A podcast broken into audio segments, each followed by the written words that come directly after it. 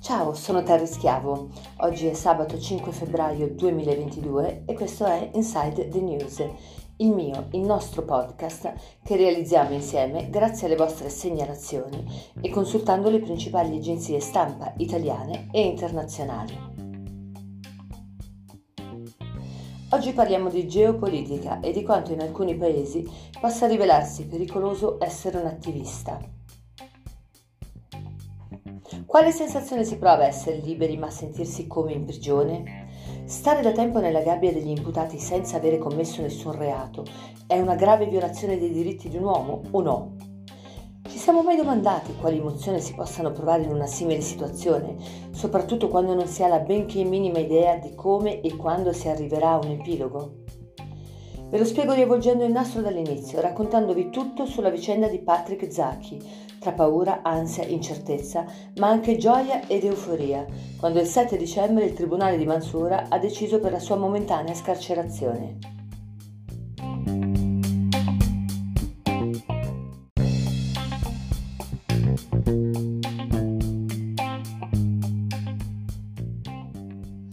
Il 7 febbraio 2020 al rientro da Bologna, dove lo studente frequenta un master di studi sulla parità di genere, viene arrestato al Cairo.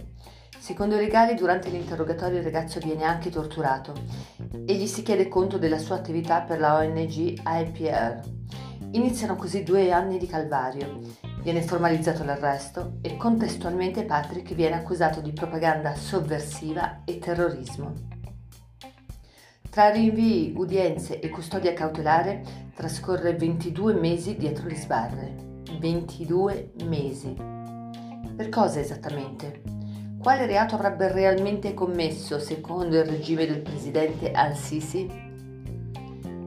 Essere un attivista ricercatore nella logica del regime egiziano equivarrebbe a essere un pericoloso terrorista?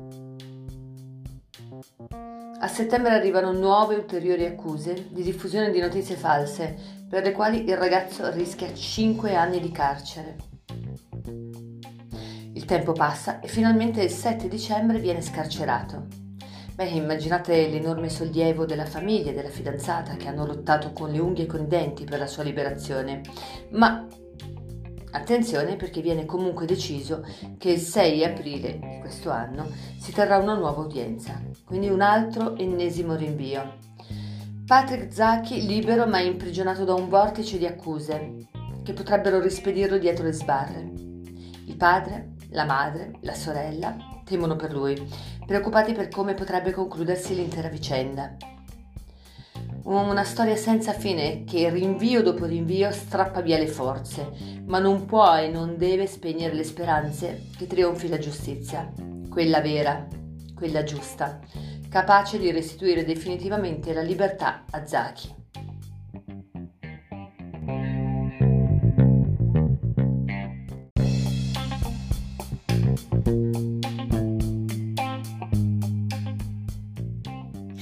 Lui tuttavia non prova rabbia, ma il ricordo di quei 22 interminabili mesi a dormire per terra con la paura del Covid e tutti i dolori possibili provocati da una situazione terribile all'interno del carcere di Tora gli procurano un senso di angoscia che fortunatamente però viene quasi silenziato dal desiderio di continuare a lottare, sapendo che moltissime persone continueranno a stargli vicino combattendo insieme a lui. E nonostante tutto deve per forza guardare anche il lato positivo di questa storia assurda che lo ha portato a essere trattato e identificato come un criminale. E cioè che fino alla prossima udienza sarà libero. E poi? E poi ci auguriamo anche dopo.